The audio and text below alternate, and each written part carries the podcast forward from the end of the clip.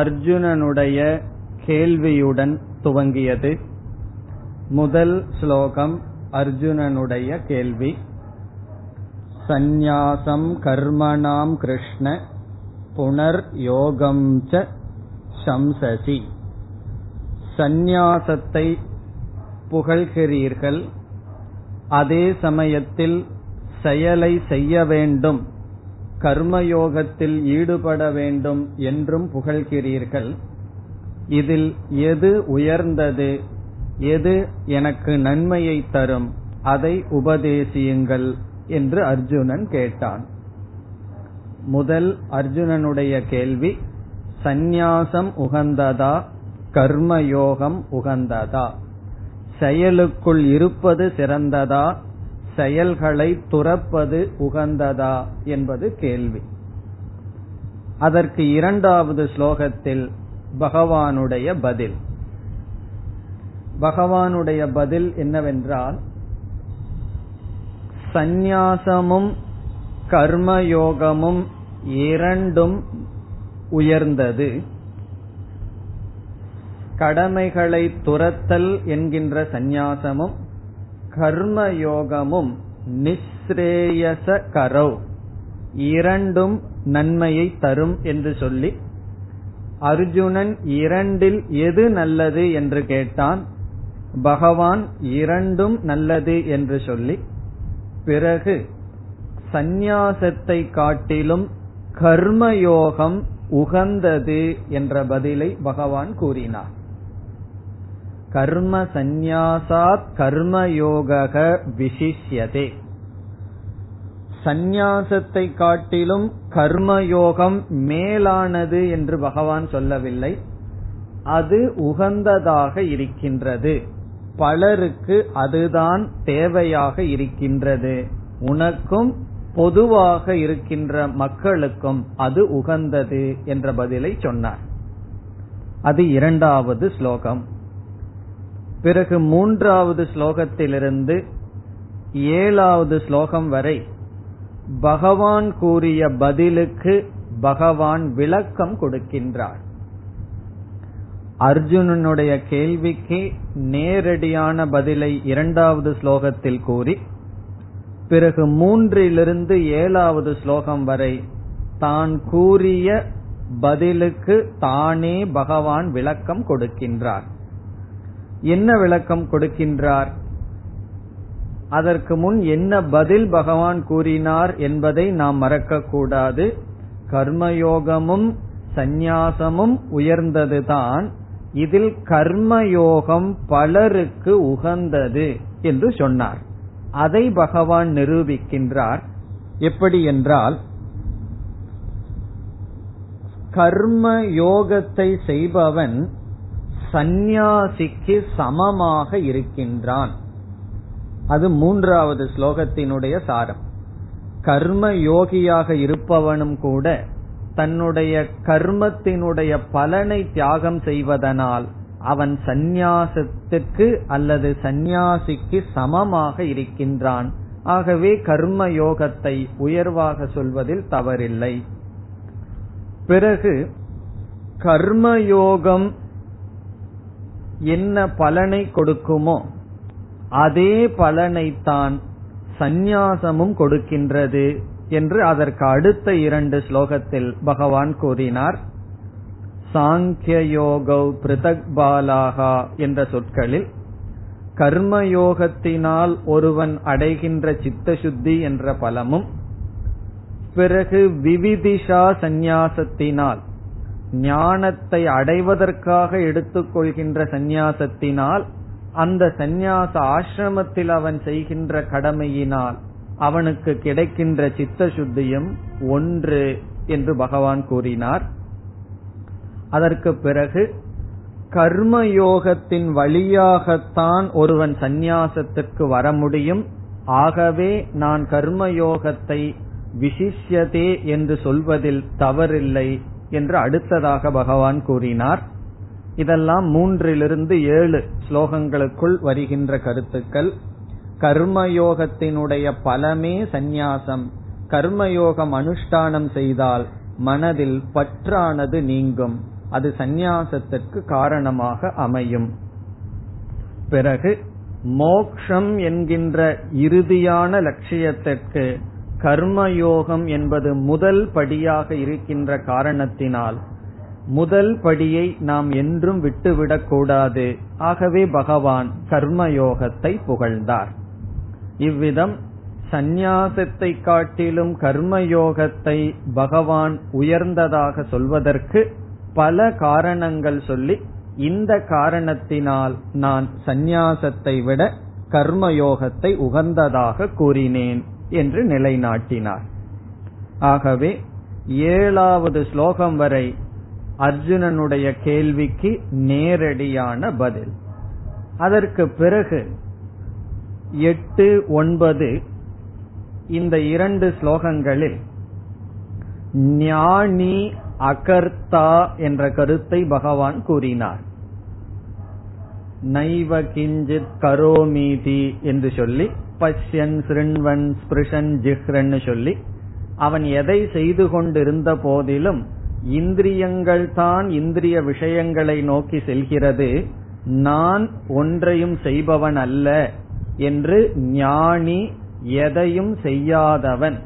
காரணம், எதையும் செய்யாத ஆத்மாவை நான் என்று அவன் புரிந்துள்ளான். அந்த கருத்தை கூறினார். இது 8, 9 இந்த ஸ்லோகங்களே. பிறகு 10லிருந்து 12 வரை 3 ஸ்லோகங்களில் கர்ம யோகத்தை பகவான் பேசினார். பிரம்மண்யாதாய கர்மாணி என்ற ஸ்லோகத்தில் ஆரம்பித்து 3 ஸ்லோகங்களில் கர்ம யோகத்தினுடைய லட்சணம் இங்கு பகவான் கொடுத்தார். பத்மபத்ர மிவாம்பசா இதெல்லாம் நாம் படித்தோம். கர்மயோகம் ஏற்கனவே நம்மால் 3வது அத்தியாயத்திலும் 4வது அத்தியாயத்திலும் பிறகு 2வது அத்தியாயத்திலும் பார்க்கப்பட்டது. அந்த சாரத்தை பகவான் பேசினார். பிறகு 13வது ஸ்லோகத்தில்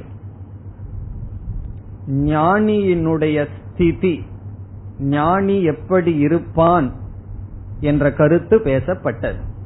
ஸ்திதின்னு சொன்னா ஞானியினுடைய நிலை. ஞானியினுடைய நிலை என்ன? சர்வ கர்மாணி மனசா, அனைத்து கர்மங்களையும் மனதினால் தியாகம் செய்து சுகம் ஆஸ்தே, அவன் சுகமாக தன்னிடத்தில் அமர்ந்திருக்கின்றான். நவத்வாரே புரே, இந்த 9 துவாரத்தையுடைய உடலில் அவன் சுகமாக தன்னிடத்தில் இருக்கின்றான். பிறகு என்ன செய்வதில்லை?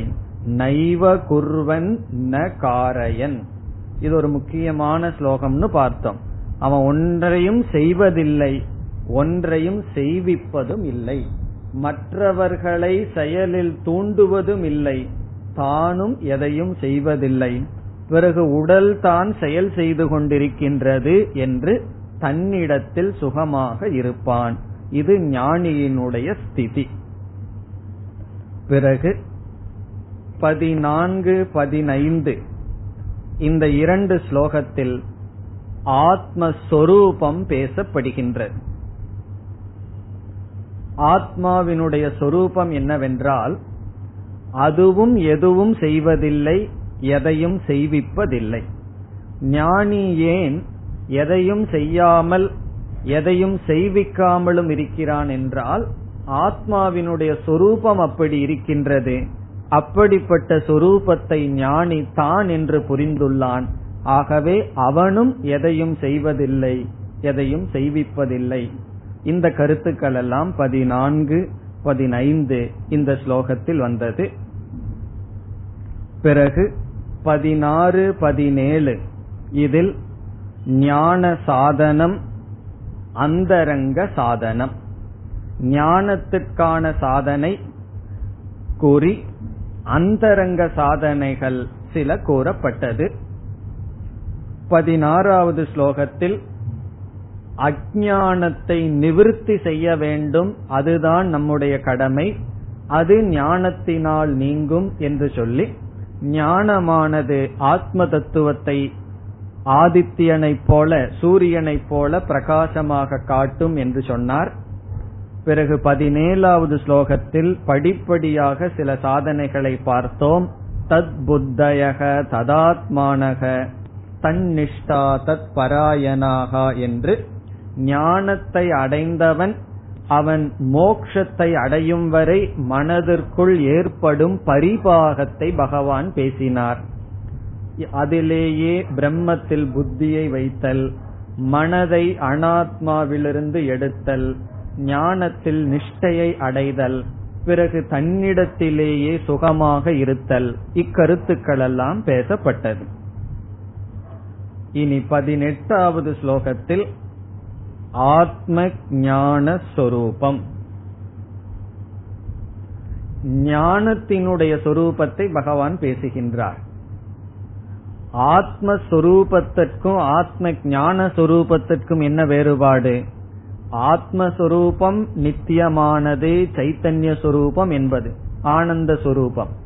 இங்கு ஆத்ம ஞான சொரூபம் என்றால் இப்படிப்பட்ட ஞானத்தை அடைந்தவனுடைய மனம் எப்படி இருக்கும், அவன் உலகத்தை எப்படி பார்ப்பான், இருமையை எப்படி அவன் பார்ப்பான் என்றால் அதற்கு பகவான் கூறுகின்றார் 18வது ஸ்லோகத்தில், வித்யா வினய சம்பன்னே பிராமணே கவிஹஸ்தினி சுனிச்சைவ ஸ்வபாகேச்ச பண்டிதாக சமதர்ஷினக. அங்க முக்கியமான வார்த்தை என்ன? சமதர்ஷினக. சமதர்ஷனம் ஆத்ம ஞான சொரூபம். இந்த ஞானம் என்ன செய்கின்றது? நம்மை சமதர்ஷனமாக பார்க்க வைக்கின்றது. இந்த ஸ்லோகத்தையும் நாம் விளக்கமாக பார்த்தோம். சமதர்ஷனம் என்றால் பிரம்ம தர்ஷனம், அதிஷ்டான தர்ஷனம். எங்கு விஷம பிரதீதி, விஷமமாக வேறுபாட்டுடன் தெரிந்து கொண்டிருக்கின்ற இந்த உலகத்தில் அனைத்துக்கும் பொதுவாக இருக்கின்ற ஆதாரமான பிரம்மத்தை பார்த்தல், அது 18வது ஸ்லோகத்தினுடைய சாரம். இனி 19வது ஸ்லோகத்திலும் 24 26 வரையும் ஞான பலம். 19வது ஸ்லோகத்துல ஞான பலம் சொல்லப்பட்டது. ஜீவன் முக்தி, விதேக முக்தி என்று, இகைவ தைர்ஜித சர்க்கக என்றெல்லாம் சொல்லப்பட்டது. பிறகு இதே கருத்து 24 26 வரையும் பார்க்கப்பட்டது. இனி 20வது ஸ்லோகத்தில் ஞானியினுடைய லட்சணம் பேசப்பட்டது. ஸ்தித பிரஜ்ஞ லட்சணம்னு நம்ம என்ன படித்தோமோ அதே கருத்து 20வது ஸ்லோகத்தில். ஞானியினுடைய லட்சணம் என்ன?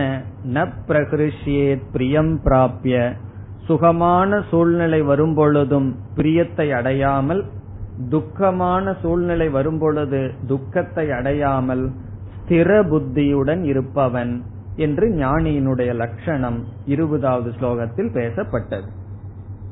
பிறகு 21 23 வரை வைராகியத்தினுடைய பெருமை பேசப்பட்டது. 21 முதல் 23 வரை இந்த ஸ்லோகங்கள் எல்லாம் முக்கியமான ஸ்லோகங்கள். பாஹ்ய ஸ்பர்ஷேசு அசக்தாத்மா, வெளி விஷயங்களில் பற்றி இல்லாதவன் தன்னிடத்தில் இருக்கின்ற மன நிறைவை, சுகத்தை அடைகின்றான். பிரம்மயோக யுக்தாத்மா, பிரம்மத்தை பார்க்கின்றவன் அவன் அழியாத சுகத்தை அடைகின்றான் என்று சொன்னார். பிறகு எப்பொழுதெல்லாம் வெளி போகங்களில் நம்முடைய மனசு செல்கின்றதோ அப்பொழுது ஞாபகம் வைக்க வேண்டிய ஸ்லோகம் 22, ஏஹி சம்ஸ்பர்ஷஜா போகாஹா துக்க யோனய ஏவதே. இந்திரியங்கள், விஷயங்கள், இந்த சம்பந்தத்தினால் வருகின்ற போகங்கள் துக்கம் என்று பகவான் சொல்லவில்லை, துக்க யோனி, துக்கத்துக்கு காரணம் என்று சொல்கின்றார். அந்த நேரத்தில் சுகமாக தெரிந்த போதிலும் அது பிறகு வருகின்ற துக்கத்திற்கு காரணம். அது என்னென்ன என்றெல்லாம் நாம் பல காரணங்கள் பார்த்தோம். நம்மை அது அடிமையாக்கும், பிறகு நமக்கு பயத்தை அவைகள் கொடுக்கும், நம்மை பலகீனப்படுத்தும், அது என்றும் நம்மை அதிருப்தியுடன் தான் வைத்திருக்கும். இப்படிப்பட்ட கருத்துக்கள் எல்லாம் இந்த இடத்தில் நாம் பார்த்தோம். பிறகு 23வது ஸ்லோகத்தில் என்ன செய்தார் பகவான்? இந்த காம குரோதத்தினுடைய வேகத்தை ஒருவன் ஜீவிதத்தை முடிப்பதற்கு முன் அதனுடைய வேகத்தை தடுத்து பழக வேண்டும் என்று சொன்னார். 24லிருந்து நாம் பார்த்தபடி 26 வரை ஞான பலம், அதில் ஜீவன் முக்தி விவேக முக்தி இந்த இரண்டும் பேசப்பட்டது.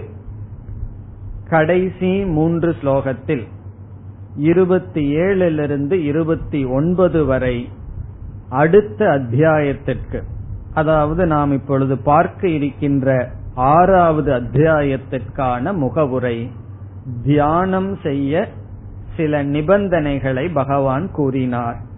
அடுத்த அத்தியாயத்தை இங்கேயே பகவான் 5வது அத்தியாயத்திலேயே ஆரம்பித்து விட்டார். இந்த ஸ்லோகங்களை நாம் வேகமாக சென்ற வகுப்பில் பார்த்தோம், அதிக விளக்கம் பார்க்கவில்லை. இந்த அத்தியாயத்திற்குள் செல்லும் பொழுது மீண்டும் இந்த ஸ்லோகங்களை எடுத்து நாம் விளக்கம் பார்க்க இருக்கின்றோம். இத்துடன் 5வது அத்தியாயத்தினுடைய சாரம் முடிவடைகிறது. இனி நாம் 6வது அத்தியாயத்திற்கு செல்ல வேண்டும். 6வது அத்தியாயத்திற்கு தியான யோகம் என்பது பெயர். இங்கு பகவான் தியானம் என்கின்ற ஒரு சொல்லை அல்லது என்கின்ற சாதனையை பற்றி தெளிவாக விளக்க இருக்கின்றார்.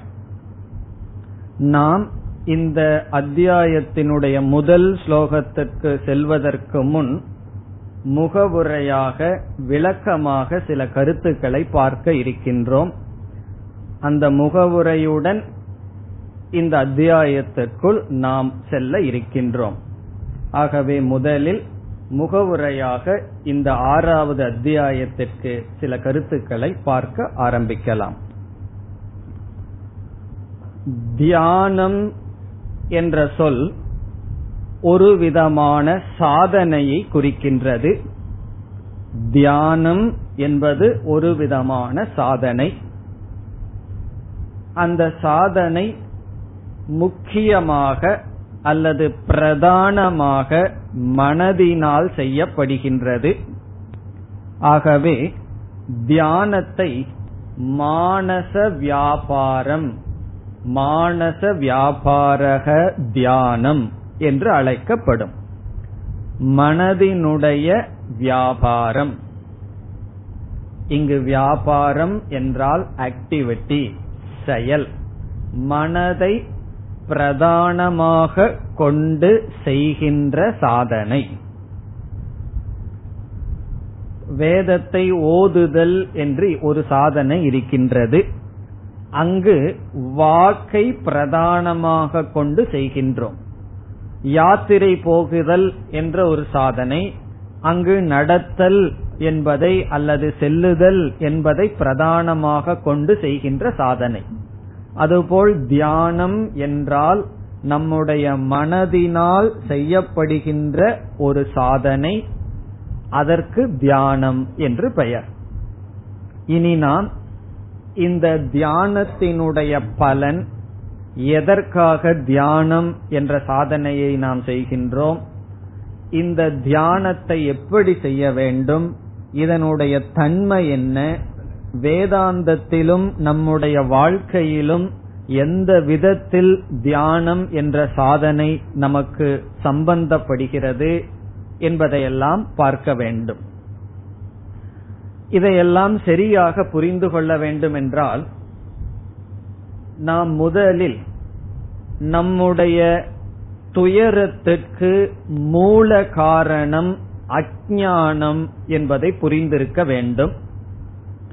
நம்ம வாழ்க்கையில துயரப்படுகின்றோம், சம்சாரத்தை அனுபவிக்கின்றோம். அந்த சம்சாரம் என்றால் என்ன என்பதையும் தெளிவாக புரிந்திருக்க வேண்டும். சம்சாரம் என்பது மானச தாபக, மனதில் இருக்கின்ற ஒரு தாபம், ஒரு இன்செக்யூரிட்டி, பாதுகாப்பு இன்மை, பயம், குரோதம், காமம் முதலிய உணர்வுகள், அதனால் நமக்கு வருகின்ற மனதினுடைய துயரம். அல்லது சம்சாரத்தை வேறு ஒரு சொல்லுல சொல்ல வேண்டும் என்றால், மனதில் நாம் அனுபவிக்கின்ற ஒரு நிறைவின்மை சம்சாரம். ஒரு நிறைவை நாம் மனதில் அனுபவிப்பதில்லை.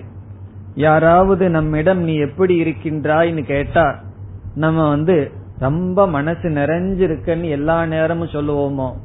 அப்படியே சொன்னாலும் அந்த நேரத்துல ஏதாவது ஒரு மகிழ்ச்சியான நியூஸ் இருந்ததுன்னா சொல்லுவோம். பிறகு கொஞ்ச நேரத்துக்கு அப்புறம் மனதுல எத்தனையோ குறைகள், எவ்வளவோ செய்து முடிக்க வேண்டியது இருக்கின்றது.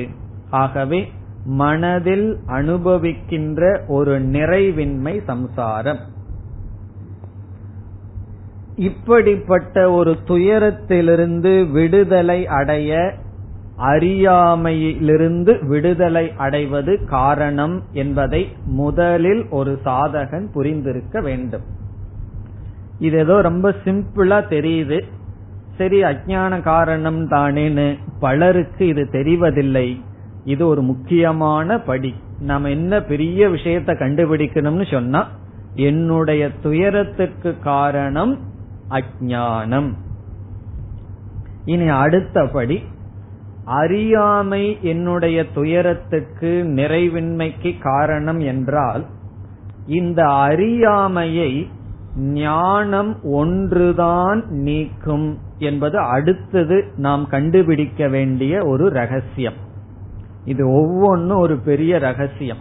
இந்த ஒவ்வொன்ன கண்டுபிடிக்கிறதுக்கு ஒரு பிறவி செலவானாலும் கூட தவறு கிடையாது. முதல்ல என்ன கண்டுபிடிக்கணும்? அறியாமை என்னுடைய துயரத்துக்கு காரணம். இரண்டாவது, சில பேர் முதல் ஸ்டெப்புக்கு விடுவார்கள், நான் அறியாமையினால துயரப்படுகின்றேன். ஆனால் இந்த அறியாமையை நீக்கிறதுக்கு எத்தனையோ உபாயங்கள் இருக்கின்றது என்ற முடிவு செய்வார்கள். ஆனால் அறியாமையை ஞானம்தான் நீக்கும். இப்ப இருள நீக்கிறதுக்கு ஒளிய தவிர வேற வழியே, மார்க்கமே கிடையாது. வெளிச்சம்தான் இருளை நீக்கும். அதுபோல் ஞானம்தான் அஞ்ஞானத்தை நீக்கும். இனி அடுத்தபடி, அதுவும் முக்கியமானபடி, எந்த ஒரு ஞானமும் ஞானத்தை கொடுக்கும் கருவியின் மூலமாகத்தான் அடையப்படும். ஞானத்தை கொடுக்கின்ற கருவிக்கு நாம் பிரமாணம் என்று சொல்கின்றோம். பிரமாணம் என்றால் ஞான சாதனம், ஞானத்தை கொடுக்கின்ற கருவிகள். இப்ப கண் பிரமாணம், ஒரு பொருளினுடைய வர்ணத்தை பற்றிய ஞானத்தை கொடுக்கிறது. காது ஒரு பொருளினுடைய சப்தத்தை, ஒரு சப்தத்தினுடைய ஞானத்தை கொடுக்கின்றது. இவ்விதம் எந்த ஒரு கருவி நமக்கு ஒரு அறிவை கொடுக்குமோ அது பிரமாணம். ஞானம் பிரமாணத்தின் மூலமாகத்தான் உதிக்கும் என்பது அடுத்த கருத்து. இதையும் நாம் புரிந்திருக்க வேண்டும். இப்ப என்னென்ன கருத்தை நம்ம நிச்சயம் பண்ணணும்? துயரம்னா என்ன, சம்சாரம்னா என்னன்னு புரிந்து, அதற்கு காரணம் அஞ்ஞானம், அஞ்ஞானத்தை ஞானம்தான் நீக்கும், ஞானத்தை அடைய அதற்குரிய கருவியை பயன்படுத்த வேண்டும், ஞானத்தை அடைய அதற்குரிய சாதனமான பிரமாணத்தை பயன்படுத்த வேண்டும். இப்ப பிரம்ம ஞானத்தை அல்லது மோட்சத்தை கொடுக்கின்ற ஆத்ம ஞானத்தை அடைய வேண்டும் என்றால் அதற்குரிய கருவி சாஸ்திரம் அல்லது உபனிஷத் அல்லது வேதாந்தம். உபனிஷத்துல சொல்லப்பட்டுள்ள விளக்கத்தினால் நாம் பிரம்ம ஞானத்தை அடைவோம். அப்பொழுது உபனிஷத் அல்லது பகவத்கீதை முதலிய நூல்கள் நமக்கு பிரமாணம் ஆகின்றது. இனி அடுத்ததாக, தியானம் என்ற சாதனைக்கு நாம் வந்தால் இப்ப நம்ம சொன்ன கருத்தை எல்லாம் மனசுல வச்சுட்டு தியானம்ங்கிற சாதனைய பார்க்கணும். அறியாமை துயரத்திற்கு காரணம், ஞானம் அறியாமையை நீக்கும், ஞானத்தை அடைய நமக்கு பிரமாணம் தேவை, சாஸ்திரம்ங்கிற பிரமாணம் தேவை. இனி தியானத்தினுடைய பங்கு என்ன? நம்முடைய மோக்ஷங்கிற லட்சியத்தை அடைய ரோல், பங்குன்னு சொன்னா ரோல் ஆஃப் தியானம். தியானம் இதில் எந்த இடத்தில் வருகின்றது என்று பார்க்க வேண்டும். அப்படி பார்த்தால் தியானத்தினுடைய ரோல், தியானத்தினுடைய பலன் அது எந்த இடத்தில் வருகிறது என்று பார்க்கும் பொழுது, முதலில் தியானம் ஞானத்தை கொடுக்கும் கருவி அல்ல என்று புரிந்து கொள்ள வேண்டும். தியானம் ஞானத்தை கொடுக்கின்ற ஒரு சாதனை அல்ல. தியானம் எதை கொடுக்குதுன்னு தெரிஞ்சுக்கிறதுக்கு முன்னாடி தியானம் எதை கொடுக்காதுன்னு தெரிஞ்சுக்கணும். யாராவது இடம் உங்க வீட்டுக்கு வர்றதுக்கு வழி என்னன்னு கேட்டா என்ன சொல்லுவார்கள் தெரியுமோ? அந்த வழிய சொல்றதுக்கு முன்னாடி வேற வழியை எல்லாம் சொல்லி, இதுல போக கூடாது, இப்படி போனா ஒரு ரைட் டர்ன் வரும், அதுல திரும்ப கூடாது, அதுக்கு அடுத்ததுல திரும்பணும்னு சொல்லி மற்ற இடங்கள்ல எல்லாம் நம்மளை அரெஸ்ட் பண்ணி கடைசியில அவருடைய ரூட்டை சொல்றது போல, தியானத்தினுடைய பலனை தெரிஞ்சுக்கிறதுக்கு முன் அது எதை கொடுக்காது என்பதை தெரிந்து கொள்ள வேண்டும். அது ஞானத்தை கொடுக்காது. எப்படின்னு சொன்னா, இந்த கிளிப் இருக்கு, ரொம்ப தூரத்தில் ஒருவர் அமர்ந்திருக்கிறார், நான் கைய வச்சுட்டு மூடிட்டு இது என்ன கலர்னு கேக்குறேன். அவர் தியானம் பண்றாருன்னு வச்சுக்குவாவே, இந்த கிளிப்பு என்ன கலர்னு நான் தியானத்துல தெரிஞ்சுக்கணும்னு செய்தால் அவர்னால தெரிந்து கொள்ள முடியுமா என்றால் முடியாது. வேணா ஒன்னு தெரியும் தியானம் பண்ணா, என்னன்னு சொன்னா இந்த கிளிப்ப பற்றிய ஞானத்தை அடையணும்னா கண்ணை பயன்படுத்தணுங்கிற அறிவு வேணா அவருக்கு வரும். தியானத்தினுடைய விளைவு அவ்வளவுதான். தியானத்தினால் ஒரு பொருளினுடைய வர்ணத்தை நாம் தெரிந்து கொள்ள முடியாது. அது கண்ணை திறந்து பார்த்தா தான் அந்த ஞானம் நமக்கு வரும். ஆகவே தியானம் ஞானத்தை கொடுக்காது. இது தியானத்தினுடைய தன்மை, தியானத்தினுடைய சொரூபம். நம்ம என்ன பார்த்தோம்? ஞானத்தை நாம் அடைந்து அதனால அஞ்ஞானத்தை நீக்கி அதனால மோட்சத்தை அடையணுங்கிறது இப்ப நம்ம பார்த்த ட்ரெண்ட், நம்ம பார்த்த கருத்து. அப்படி என்றால் தியானத்தினுடைய பங்கு என்ன என்ற கேள்வி இப்பொழுது வருகிறது. தியானம் ஞானத்தை கொடுக்காது. ஞானத்தை கொடுக்க அதற்கு தகுந்த கருவி பிரமாணத்தை பயன்படுத்த வேண்டும். ஞானத்தை அடைந்தால் அஞ்ஞானம் நீங்குகிறது, அறியாமை நீங்கினால் நாம் மோட்சத்தை அடைகின்றோம். இந்த கருத்து மட்டும் நம்முடைய மனதில் ஆழ்ந்து பதிந்திருக்க வேண்டும். இந்த கருத்து யாருடைய மனசுல இருக்கோ அவர்களை என்ன சொல்லலாம்? சம்பிரதாயப்படி சாஸ்திரம் கேட்டவர்கள். சாஸ்திர சம்பிரதாயப்படி கேட்காதவர்களிடம் இந்த ஒரு ஃப்ளோ, இந்த கருத்து மனதில் இருக்கார். இனி தியானத்தினுடைய பங்கு என்ன என்ற கேள்வி வரும்பொழுது, ஞானத்தை அடைவதற்கு பிரமாணத்தை பயன்படுத்த வேண்டும் என்பது உண்மையாக இருந்த போதிலும், ஒருவன் பிரமாணத்தை ஞானத்திற்குரிய கருவியை பயன்படுத்த அமரும் பொழுது அவன் அந்த பிரமாணத்திற்கு தகுதியை அடையவில்லை என்றால், அந்த கருவியை பயன்படுத்துவதற்கான தகுதியை அடையவில்லை என்றால் அவன் பிரமாணத்தை பயன்படுத்தினாலும் ஞானம் வராது. உதாரணம் பார்த்தா நமக்கு புரிந்துவிடும். ஒருவன் மலைக்குங்கூட ஸ்கூலினுடைய நிழல்ல போய் ஒதுங்கவில்லைன்னு வச்சுக்குவோமே, படிக்கவே இல்லை, அவன் ஸ்கூலுக்குள்ள போகவே இல்லை. பிறகு அவன் ஃபர்ஸ்ட்னு பிஎஸ்சி மேத்ஸ் கிளாஸ்ல போய் உட்கார்றான். ஆசிரியர் என்ன செய்யறார்? ஒரு மேத்ஸ் கிளாஸ் எடுக்கிறார். அதிகமா படிக்க போக போக நம்பரை விட்டுட்டு ஏபிசிடி அப்படியோ அல்லது ஆல்பா பீட்டான்னு தான் பேச ஆரம்பிச்சு விடுவார்கள். அப்ப அங்க என்ன நடந்திருக்கின்றது? ஒரு விதமான ஞானத்தை அவன் அடைய வேண்டும்.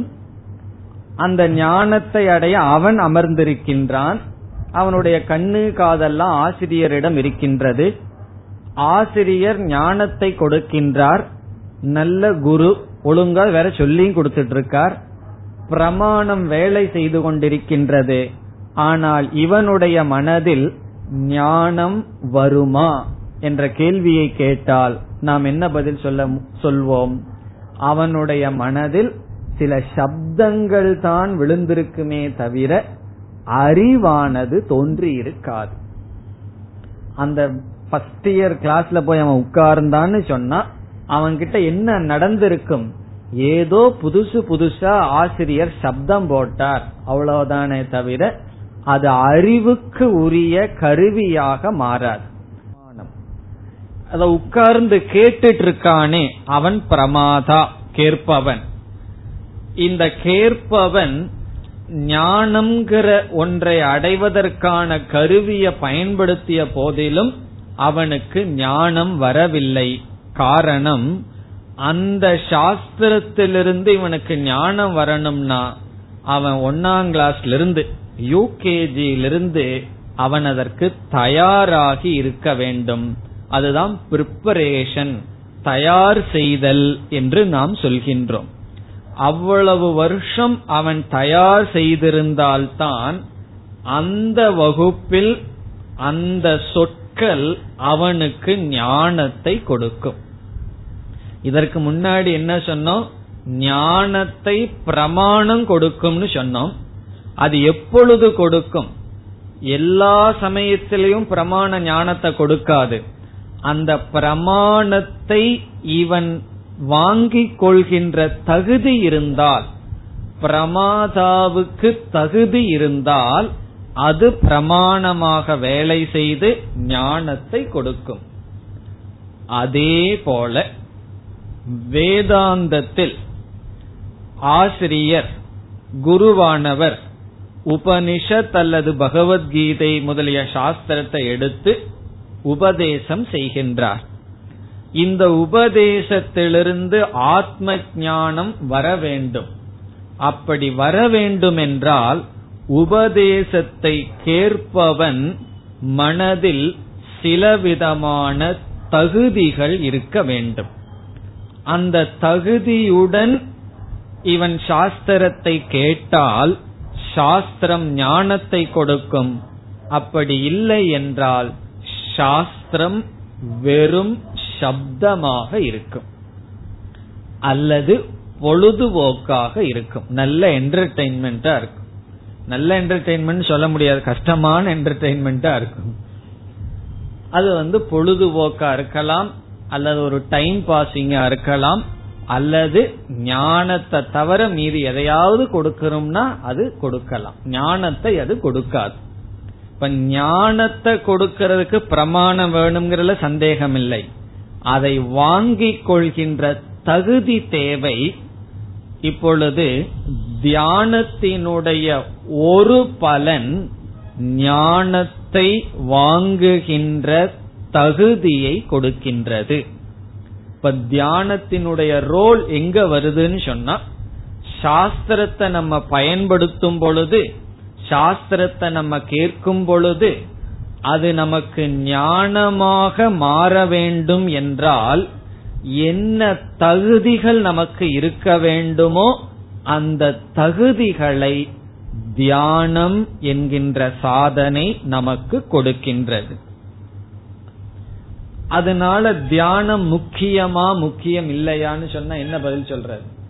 தியானம்ங்கிற சாதனை இல்லை என்றால் நாம் சாஸ்திரமும் குருவும் நம்மிடம் இருந்தாலும் அதை நம்ம கேட்டாலும் ஞானம் நமக்கு வராது. வெறும் தியானத்தை மட்டும் கையாண்டாலும் மோட்சம் கிடையாது. தியானத்தை மட்டும் ஒருவன் செய்தால் அவன் தன்னை தகுதிப்படுத்துகின்றான். ஆனால் வெளியிருந்து பிரமாணம் இல்லைன்னா ஞானம் வராது. இவன் பிரமாணத்தை பயன்படுத்துகின்றான், சாஸ்திரத்தை கேட்கின்றான், ஆனால் சாதனை இல்லை என்றால் அது ஞானமாக வராது. ஆகவே தியானம் எவ்வளவு முக்கியமோ அவ்வளவு முக்கிய வேதாந்தத்தை கேட்டல், வேதாந்தத்தை கேட்கிறது எவ்வளவு முக்கியமோ அவ்வளவு முக்கியம் தியானம் என்கின்ற சாதனை. தியானம் மட்டுமல்ல, இந்த தியானம்ங்கிற தலைப்புல பல சாதனைகளை பார்க்க போறோம், அவைகள் அனைத்தும். இப்ப தியானத்தினுடைய முதல் ரோல், முதல் பங்கு என்னவென்றால் நம்மை தயாராக்குகின்றது, நம்மை தகுதிப்படுத்துகின்றது. இது தியானத்தினுடைய முதல் ரோல். தியானம்ங்கிற சாதனையை செய்தால் அது நம்மை தகுதிப்படுத்துகின்றது. எதற்கு தகுதிப்படுத்துகின்றது என்றால், சாஸ்திரம் என்பதை காதில் கேட்கும் பொழுது, வேதாந்தத்தை நாம் காதில் கேட்கும் பொழுது அது ஞானமாக நமக்கு மாற தகுதியை கொடுக்கின்றது. இப்ப வேதாந்தத்தை கேட்டு சாஸ்திரம் படிக்கும் பொழுது அது என்ன நமக்கு கொடுக்கணும்? அறிவை கொடுக்கணும். கொடுத்து அந்த அறிவினால அறியாம நீங்கி அதனால மோட்சத்தை அடையணும். அதற்கு அறிவை கொடுக்க தகுதியை கொடுக்கின்றது தியானம். இது தியானத்தினுடைய ஃபர்ஸ்ட் ரோல், முதல் பங்கு. இனி தியானத்துக்கு இரண்டாவது பிரயோஜனம், இரண்டாவது ரோல் தியானத்திற்கு இருக்கின்ற அது என்னவென்றால், நம்ம தியானம்ங்கிற சாதனைய செய்து தகுதிப்படுத்தி கொண்டோம்னு வச்சுக்குவோமே, முறையா சாஸ்திரத்துல சொன்னபடி தியானத்தை செய்து நம்மை தகுதிப்படுத்தி விட்டோம். என்ன தகுதி, எப்படி தியானம் பண்றதுன்னு எல்லாம் பார்க்க போகின்றோம். தகுதியை அடைந்ததற்கு பிறகு நம்ம என்ன செய்கின்றோம்? சாஸ்திரத்தை நாம் கேட்கின்றோம். சாஸ்திரத்தை கேட்ட உடனே நமக்கு என்ன வரும் என்றால் ஞானம் நமக்கு வந்துவிடும். சாஸ்திரம் எனக்கும் ஈஸ்வரனுக்கு என்ன சம்பந்தத்தை சொல்லுது, இந்த உலகம் எப்படி போய், இப்படிப்பட்ட ஞானமெல்லாம் நமக்கு வந்துவிடும். அப்பொழுது சாஸ்திரத்தை கேட்டல் என்ற சாதனைக்கு பிறகு ஏற்கனவே தியானம்ங்கிற சாதனையில தகுதியை அடைந்து சாஸ்திரத்தை கேட்டு அதனால ஞானத்தை நாம் அடைந்து விட்டோம். அதற்கு பிறகு என்ன ஏற்படும்? ஞானம் நாம் அடைந்த போதிலும், தெளிவாக நாம் சில உண்மைகளை புரிந்து கொண்ட போதிலும், இந்த உண்மையை புரிந்து கொள்ளாத சமயத்தில் நம்முடைய மனம் எப்படி அனாத்மாவில் இருந்து கொண்டு சம்சாரியாக இருந்ததோ, பொறாமைப்படுதல், குரோதப்படுதல், பயப்படுதல், இப்படிப்பட்ட சம்சாரத்தில் இருந்ததோ, அதே சம்சாரம் மீண்டும் சில சமயங்களில் நம்மை அது தொடரும். ஞானம் அடைஞ்சதற்கு பிறகு இவைகளெல்லாம் செல்ல வேண்டும். ஆனால் சில சம்ஸ்காரங்கள் ஆழ்ந்து மனதில் பதிந்திருக்கின்ற காரணத்தினால் ஞானத்துக்கு பிறகும் நம்முடைய பழைய பாவனைகள் நம்மைய விட்டு செல்லாது. ஞானத்துக்கு முன்னாடி அவைகள் இருக்கிறதுல ஆச்சரியம் இல்லை, அது அப்படித்தான். ஞானத்துக்கு பிறகும் அவைகள் இருக்கும். பிறகு ஒரு விதமான தியானம் அப்படிப்பட்ட பாவனைகளை நம்மிடமிருந்து நீக்குகின்றது. அது தியானத்தினுடைய இரண்டாவது பங்கு. இரண்டாவது பங்குன்னு சொன்னா ரோல், இரண்டாவது ரோல், இரண்டாவது இடத்துல தியானம்ங்கிற சாதனை நமக்கு பயன்படுகிறது. முதல்ல தகுதியை கொடுக்கின்றது, இரண்டாவது ஞானத்தை அடைஞ்சதற்கு பிறகும் கூட நாம் பழக்க தோஷத்தினால் ஞானத்துக்கு முன்னாடி என்னென்ன தப்பு பண்ணிட்டு இருந்தோமோ, தப்புன்னு சொன்னா கோவப்படுறது, பயப்படுறது, பொறாமப்படுறது, ஆசைப்படுவது, அவைகள் தொடரலாம். கண்டிப்பா தொடரணும் இல்ல, தொடரலாம். அப்படி தொடர்ந்தால் அப்படிப்பட்ட பாவனைகளிலிருந்து வெளிவர ஞானத்தினுடைய உதவி கொண்டு ஒரு விதமான தியானம் நாம் செய்ய வேண்டும். அந்த தியானத்தினுடைய பலன் இந்த பாவனைகளெல்லாம் நீங்கி அந்த ஞானம் நம்மிடம் முழுமையாக நிலை பெறுகின்றது. அதற்கு தியானம் பயன்படும். இத இதுவரைக்கும் நம்ம பார்த்தத சுருக்கமான சில சொற்களினால் புரிந்து கொள்வோம். முதல்ல அந்த கான்செப்ட பார்த்துட்டோம், அதற்கான சொற்களை இப்பொழுது பார்த்தால், தியானம் என்பது பொதுவான ஒரு சொல். தியானம் என்றால் மானச வியாபாரக. இந்த தியானம் நம்மை தகுதிப்படுத்துவதற்காக செய்தால் அந்த தியானத்துக்கு இனி ஒரு சொல், அந்த சொல் உபாசனம் என்கின்ற சொல். இப்ப தியானம் என்பது பொதுவான சொல். நம்ம தகுதிப்படுத்துவதற்காக தியானம்ங்கிற சாதனையை செய்தால் அந்த தியானத்தை உபாசனம் என்று நாம் அழைக்கின்றோம். உபாசனம்னு சொன்னாலும் தியானம்னு சொன்னாலும் ஒன்னே அர்த்தம்தான். ஆனா எப்ப உபாசனம்ங்கிற வார்த்தையை பயன்படுத்தணும்? எப்பொழுது நாம் சாஸ்திரத்தை கேட்பதற்கு முன் தியானம் செய்கின்றோமோ, அல்லது நம்மை தகுதிப்படுத்துவதற்காக தியானம் செய்கின்றோமோ, அந்த தியானத்திற்கு உபாசனம் என்று பெயர். இனி உபாசனை செய்ததற்கு பிறகு, இந்த சொற்கள் எல்லாம் ரொம்ப முக்கியம். இனிமேல் இந்த அத்தியாயத்துல இந்த டெக்னிக்கல் வார்த்தைய மேலும் மேலும் நாம் பயன்படுத்த போறோம். அதுக்கப்புறம் மறந்துட்டு உபாசனைனா மறந்துட்டனேன்னு சொல்லக்கூடாது. மறந்துட்டு அப்புறம் வகுப்பே புரியாம போக போகும். இப்ப உபாசனம் என்றால் நம்மை தகுதி செய்வதற்காக செய்கின்ற தியானம். இப்ப உபாசனையை ஒருவன் செய்கின்றார், தகுதிப்படுத்துகின்றார். பிறகு சிரவணம்ங்கிற சாதனையை செய்கின்றார், சாஸ்திரத்தை கேட்கிறார், ஞானத்தை அடைந்து விட்டார். ஆனாலும் அவரிடத்தில் சில பாவனைகள், விபரீதமான சில பாவனைகள் போகவில்லை. அதை நீக்க வேண்டும். அப்பொழுது ஒருவிதமான தியானம் அவர் செய்ய போகின்றார். அந்த தியானத்திற்கு நிதித்தியாசனம் என்று பெயர். இப்ப நிதித்தியாசனம் என்பது தியானத்துக்கு இனி ஒரு பெயர். இப்ப தியானம்ங்கிற சொல்ல நம்ம ரெண்டா பிரிச்சிடறோம், உபாசனம், நிதித்தியாசனம். தியானம்ங்கிற சொல் பொதுவானது, உபாசனையையும் தியானம்னு சொல்லலாம், நிதித்தியாசனத்தையும் தியானம் என்று சொல்லலாம். ஆனால் உபாசனைன்னு சொன்னா சிரவணத்திற்கு முன் செய்யப்படுகின்ற தியானம். நிதித்தியாசனம் என்றால் சிரவணத்திற்கு பின் செய்யப்படுகின்ற தியானம். சிரவணம்னா சாஸ்திரத்தை கேட்டல், அல்லது வேறு மொழியில சொல்லணும்னு சொன்னா ஞானத்துக்கு தகுதிப்படுத்துகின்ற தியானம் உபாசனை, ஞான நிஷ்டையை கொடுக்கின்ற தியானம் நிதித்தியாசனம். ஞானத்தை அடைவதற்கு முன் செய்கின்ற தியானம் உபாசனை, ஞானத்தை அடைந்ததற்கு பின் செய்கின்ற தியானம் நிதித்தியாசனம் என்று இப்பொழுது தியானம் என்ற சாதனையை இரண்டாக பிரிக்கின்றோம். உபாசனம், நிதித்தியாசனம் என்று இரண்டாக பிரிக்கப்படுகின்றது. இனி என்ன செய்ய போறோம்?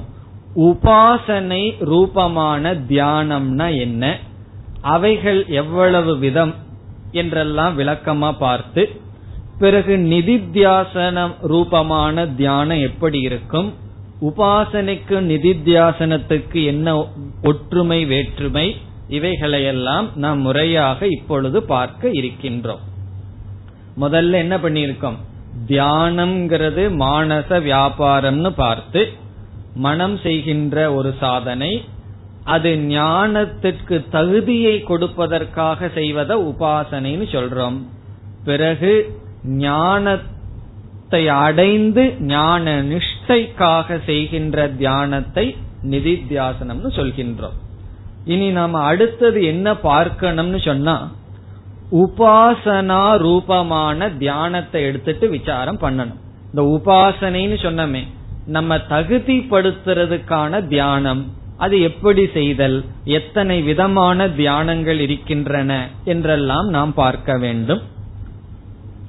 அதற்கு முன்னாடி தியானத்தினால் நாம் எதை எதிர்பார்க்க வேண்டும், தியானத்தினுடைய பலனாக எவைகள் வரலாம், எவைகளை தவிர்க்கணும்னு சுருக்கமாக பார்க்கலாம். முதல் கருத்து, தியானத்தை எல்லாம் நாம எதற்காக செய்யக்கூடாதுன்னு பார்க்க வேண்டும். இப்போ உபாசனைங்கிற தியானத்தை பார்க்க போறோம், அதனுடைய பலன் என்ன அதுவும் பார்த்து விட்டோம், நம்மை தகுதிப்படுத்தும்னு சொல்லி. இனி தியானத்தை எதற்காக செய்யக்கூடாது அல்லது தியானத்தை எதற்காக பயன்படுத்தக்கூடாது அதை தெரிஞ்சிட்டு உபாசனைங்கிற விளக்கத்திற்கு செல்லலாம். முதலில் தியானத்தை ஞானத்தை அடைய வேண்டும் என்ற எண்ணத்தில் செய்யக்கூடாது. நமக்கு எதிர்பார்ப்பு, எக்ஸ்பெக்டேஷன், தியானம் பண்ணும் போது ஞானம் வரும் அப்படிங்கிற எண்ணம் இருக்கக்கூடாது. ஞானத்திற்காக தியானம் செய்யப்படுவதில்லை.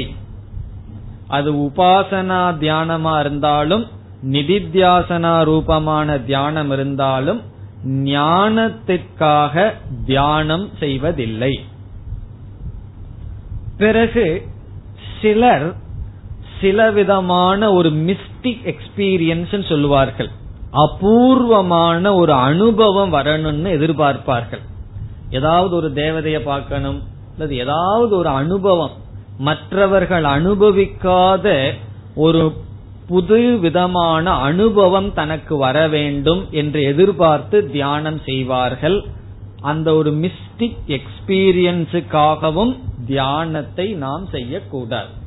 நமக்கு மற்றவர்கள் அனுபவிக்காத திடீர்னு ஒரு அனுபவம் வரணும், யாரும் அனுபவிக்காத ஒரு புதிய அனுபவம் வரணும்னு தியானம் செய்யக்கூடாது. தியானமெல்லாம் தெரியாம முறையில்லாம செய்தா அப்படிப்பட்ட அனுபவங்கள் வரலாம்.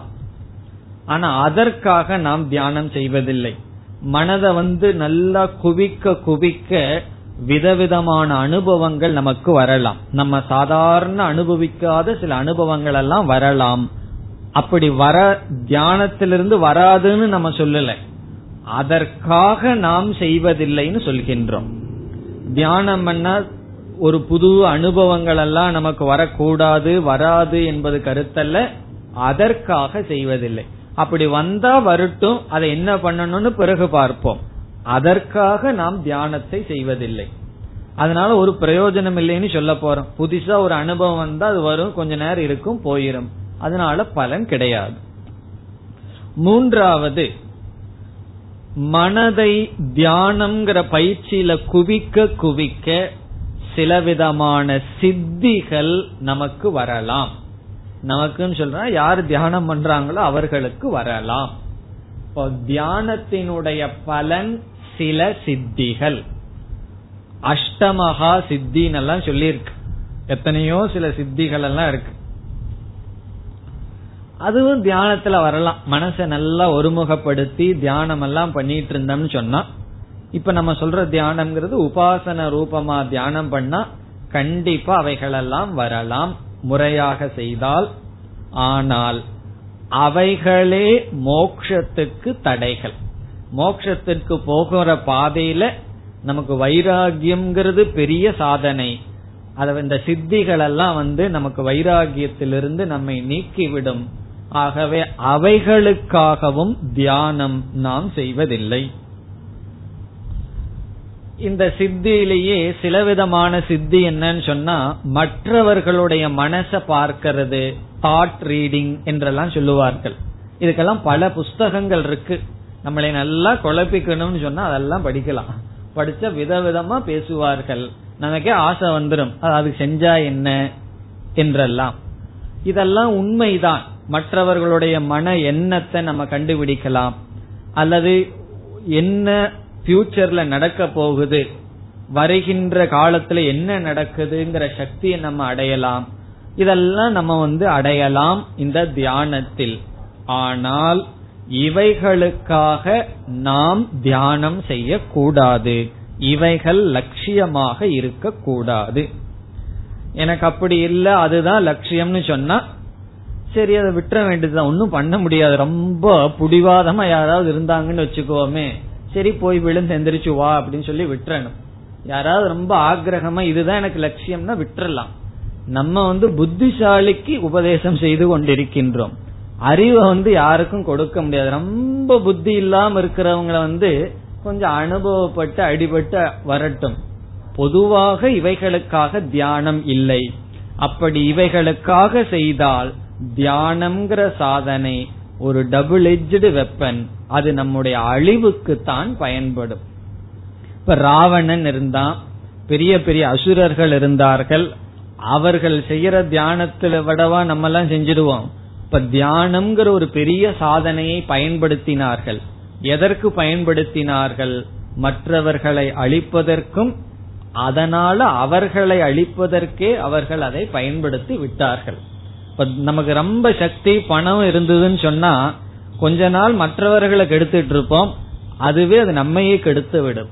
அதனால பணம், உடல்ல இருக்கிற ஆரோக்கியம், மனசில் இருக்கிற சக்தி எல்லாம் நம்மையே நம் அழிப்பதற்கு காரணமாக இருக்கும். அதற்காக நாம் தியானம் செய்யவில்லை.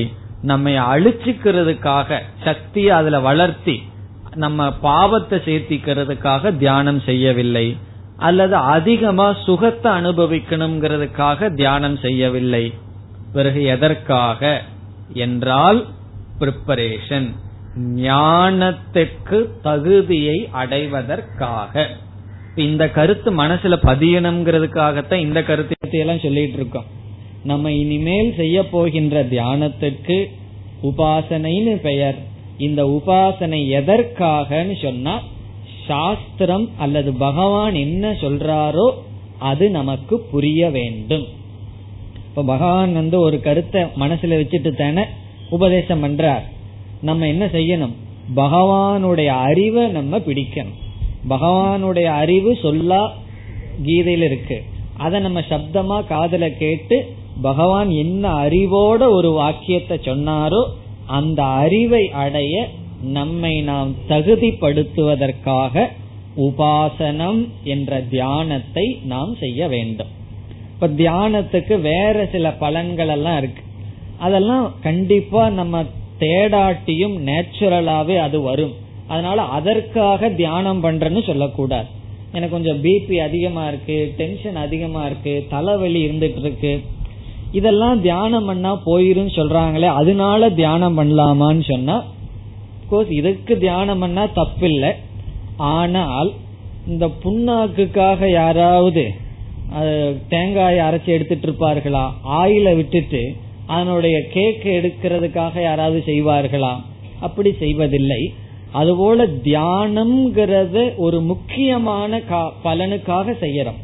அதனுடைய பை ப்ராடக்ட், அது நம்ம வேணும் வேண்டாட்டியும் கூட உடல் ஆரோக்கியம் வரும், ஒழுங்கா பசிக்கும், சிஸ்டம் ஒழுங்கா வேலை செய்யும், இதெல்லாம் நேச்சுரலா வரும் இங்க சொல்ற தியானத்தை நாம் பயிற்சி செய்தால்.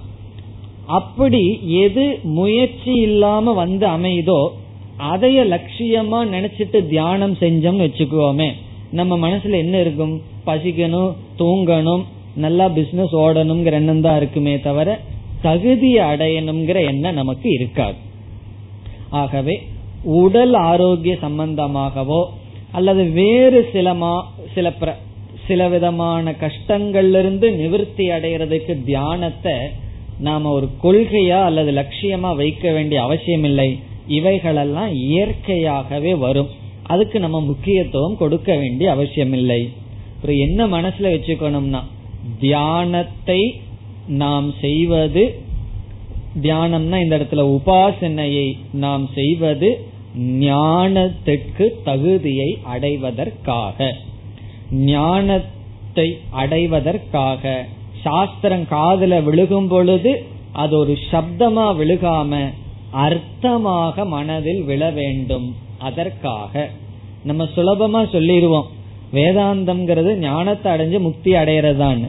அது ஞானமா மனசுக்குள்ள வரணுமே, அது பெரிய விஷயம். எவ்வளவு வருஷம் சாஸ்திரத்தை கேட்டாலும் எப்பாவது ஒரு நாள் ஒரு சொல் நமக்கு அறிவை கொடுக்கணும்னு சொன்னா நம்மிடம் தகுதி இருக்க வேண்டும். கேட்டுட்டே இருப்போம் வேதாந்தம், என்னைக்கு தகுதி வருதோ அன்னைக்கு வேதாந்தம் வேலை செய்யும். அது வரைக்கும் அந்த வேதாந்தம் ஒன்னா தகுதியை கொடுக்கும் அல்லது வேறு ஏதாவது நல்ல பலனை தான் கொடுக்கும், தப்பான பலனை கொடுக்காது. ஆனால் எப்ப ஞானத்தை கொடுக்கும்னா தகுதியை எப்பொழுது அடைகிறோமோ அந்த தகுதியை அடைவதற்கு தான் உபாசனம் என்ற தியானம் செய்யப்படுகிறது. இனி உபாசனம்ங்கிற தலைப்புல சில கருத்துக்களை பார்க்க வேண்டும். இதில் நம்முடைய மனதிற்கு சில தகுதிகளை அடைய உபாசனை செய்ய வேண்டும்னு பார்த்தோம். இனிமேல் நான் தியானம்ங்கிற சொல்லை பயன்படுத்த போவதில்லை, உபாசனம்ங்கிற சொல்லை பயன்படுத்த போகின்றோம். நம்ம தியானத்தை தானே பேச ஆரம்பிச்சீங்க, உபாசனம்ங்கிற சொல்ல மாத்திட்டீங்களேன்னு சொல்லக்கூடாது. தியானத்திற்கு ஒரு பெயர் உபாசனம். நம்ம மனசுக்கு தகுதியை அடைவதற்கு உபாசனை செய்யணும்னு பார்த்தோம். நம்ம மனதிடம் விதவிதமான பலகீனங்கள் இருக்கின்றன. ஒரு பலகீனம் இருந்ததுன்னா ஒரு சாதனையை செஞ்சு அந்த பலகீனத்தை நீக்கிடலாம். பல விதமான பலகீனம் இருக்கிறதுனால உபாசனையை நாம் பலவிதமாக இப்பொழுது பிரிக்கின்றோம். உபாசனா ரூபமான தியானத்தை நாம் 4 தலைப்பின் கீழ் பிரித்து ஒவ்வொன்றாக பார்க்க இருக்கின்றோம். இப்ப என்ன செய்கின்றோம்? உபாசனையை 4ஆக பிரிக்கின்றோம், அல்லது 4 விதமான மெடிடேஷன் தியானம். தியானத்துக்கு இங்கிலீஷ்ல வந்து மெடிடேஷன் என்று அழைப்பார்கள். இப்ப 4 விதமான தியானத்தை நாம் இப்பொழுது பார்க்க வேண்டும். அந்த 4மே 4 விதத்தில் நம்முடைய மனதை தகுதிப்படுத்த. அந்த 4 விதமான தியானத்தை பார்த்தோம்னு சொன்னா இவைகள் எல்லாம் சேர்ந்து உபாசனமாகின்றது. இந்த 4 விதமான தியானத்தினால என்னென்ன பலனை அடைய முடியுமோ அதை நம்ம அடைஞ்சிட்டோம்னு சொன்னா என்ன ஆகின்றது? நாம தகுதியை அடைந்து விட்டோம். இனி நம்ம அடுத்த வகுப்புல அதை பார்க்க போறோம். 4 ஹெட்டிங்ல உபாசனைய பார்த்து அந்த 4 விதமான தியானத்தை காதுல கேட்டா போதாது, அதை நம்ம செய்து அதனுடைய பலனை அடையும் பொழுது நம்ம எப்படி இருப்போம்? சிரவணத்திற்கு தயாராக இருப்போம். அதற்கு பிறகு நிதித்தியாசனம்ங்கிற தியானம் வருகின்றது. அடுத்த வகுப்பில் தொடரலாம்.